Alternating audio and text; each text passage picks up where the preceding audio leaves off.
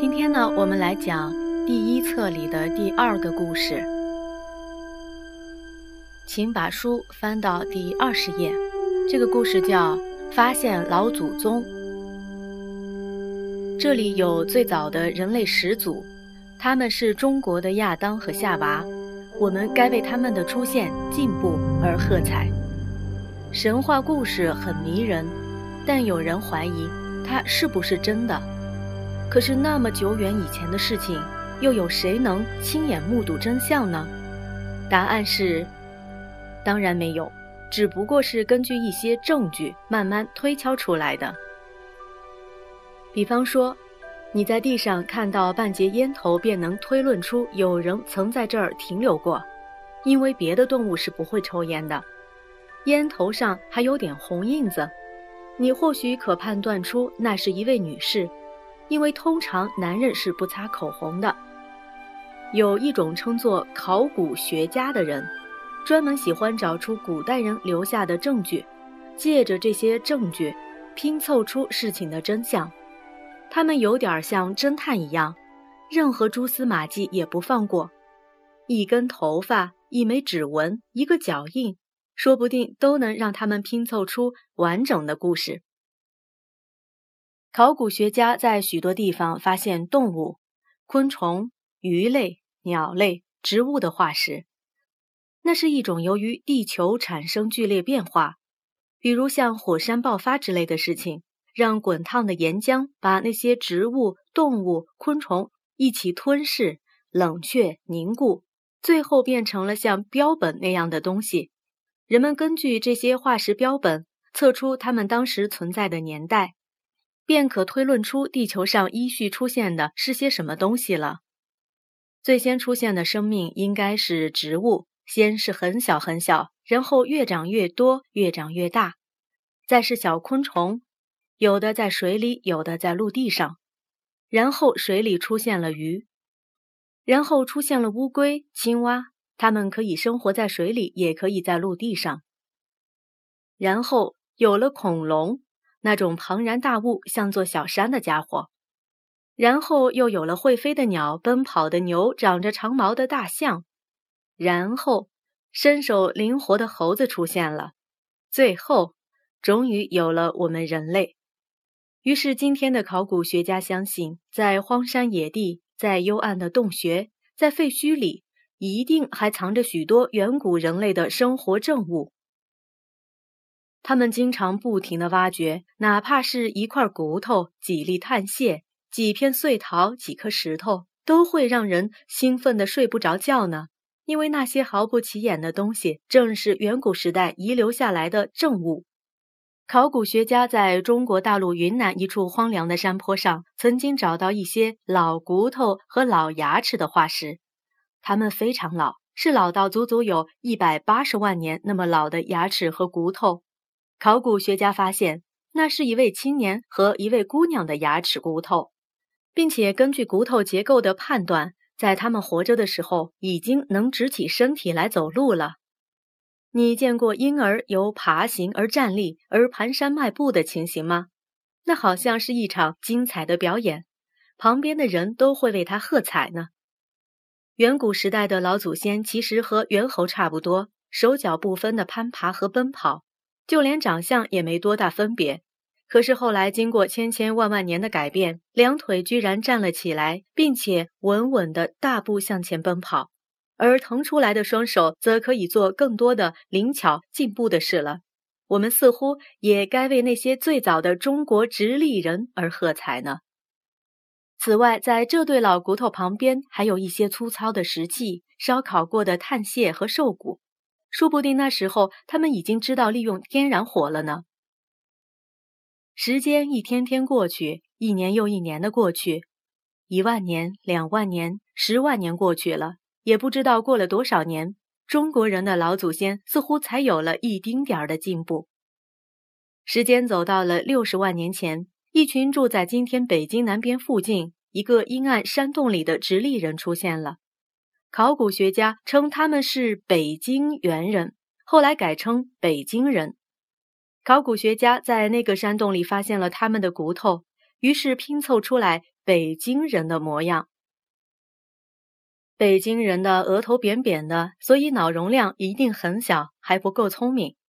他们的嘴巴像猴子般的向前拱着，背板厚实，身体一定很强壮，不过并不怎么高。男人大约只有一百六十二厘米，女人也只有一百四十厘米左右。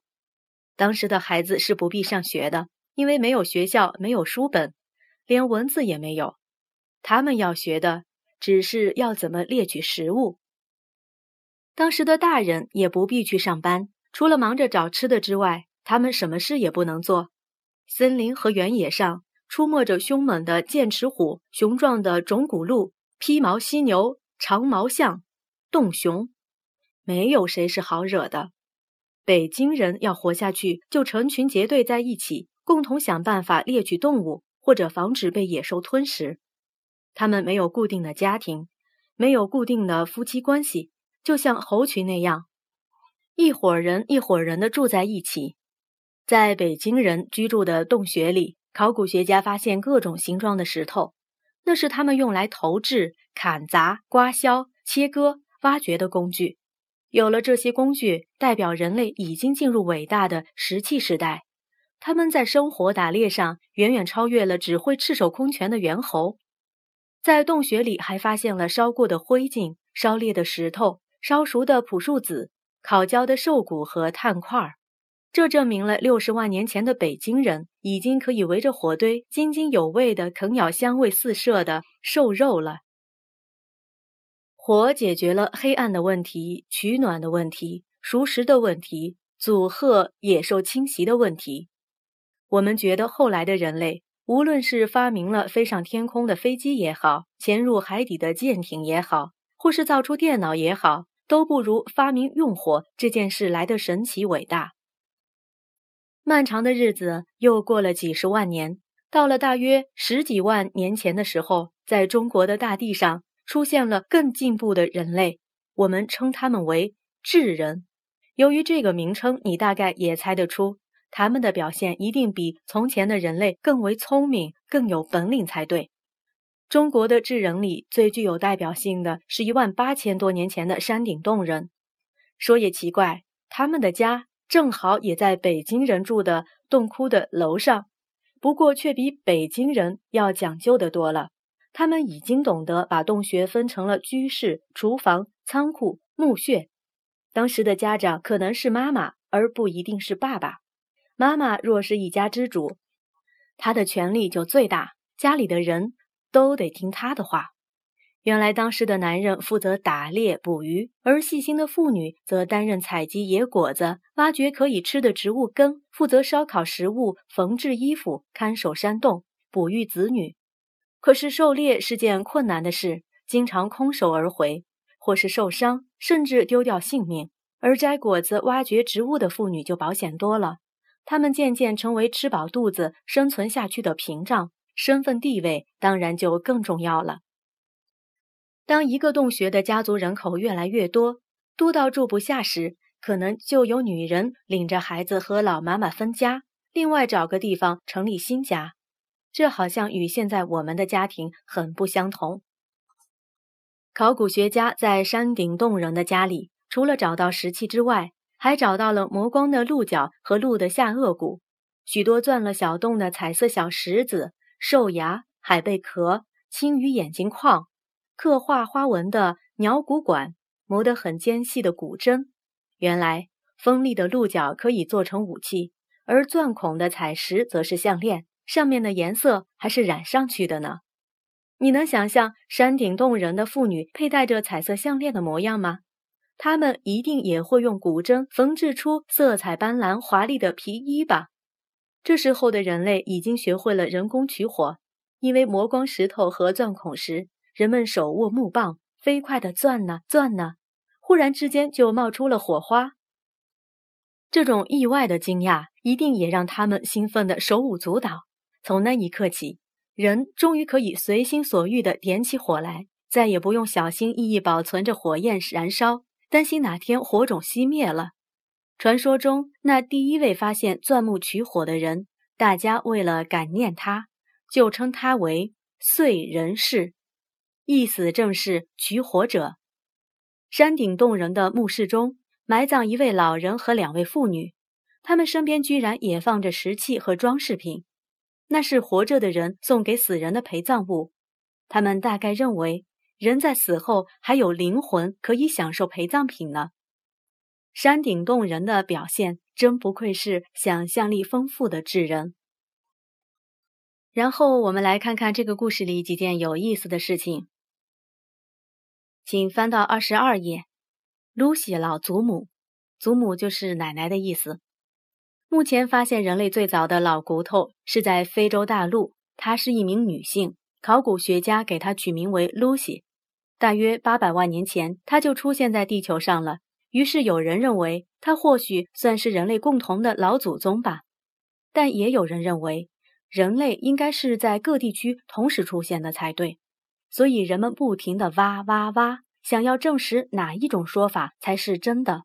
也有人似乎认为，只要谁找到更老的骨头，谁就好像能证明自己的民族才是人类的祖先，并以此为骄傲。然后是二十五页的北京人之谜。北京人的头骨化石原本存放在北京协和医院内。供研究之用。第二次世界大战爆发后，为了避免受到战火波及，研究人员准备把化石运往美国暂存，等战争结束后再运回中国。于是将化石装备成两个木箱，准备委托美军运走。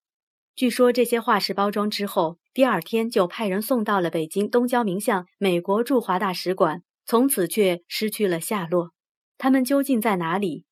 被抛弃了？当做药吃了，沉到了海底，还是埋藏在什么地方呢？直到目前还是个谜。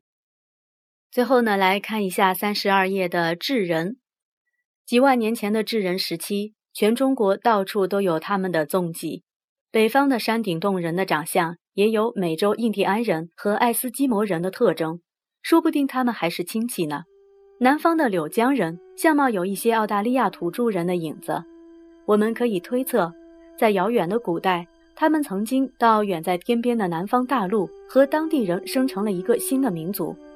台湾台南县蔡寮溪出土的左镇人，大约距今两三万年前，也是同时期的智人化石。根据人们推测，当时地球正处在寒冷的冰河时期，大量的水都结成了固体的冰，海面比现在低得多。说不定当时的台湾和大陆根本。就有陆地相连，左镇人可能正是从大陆步行到台湾的最早的原始人。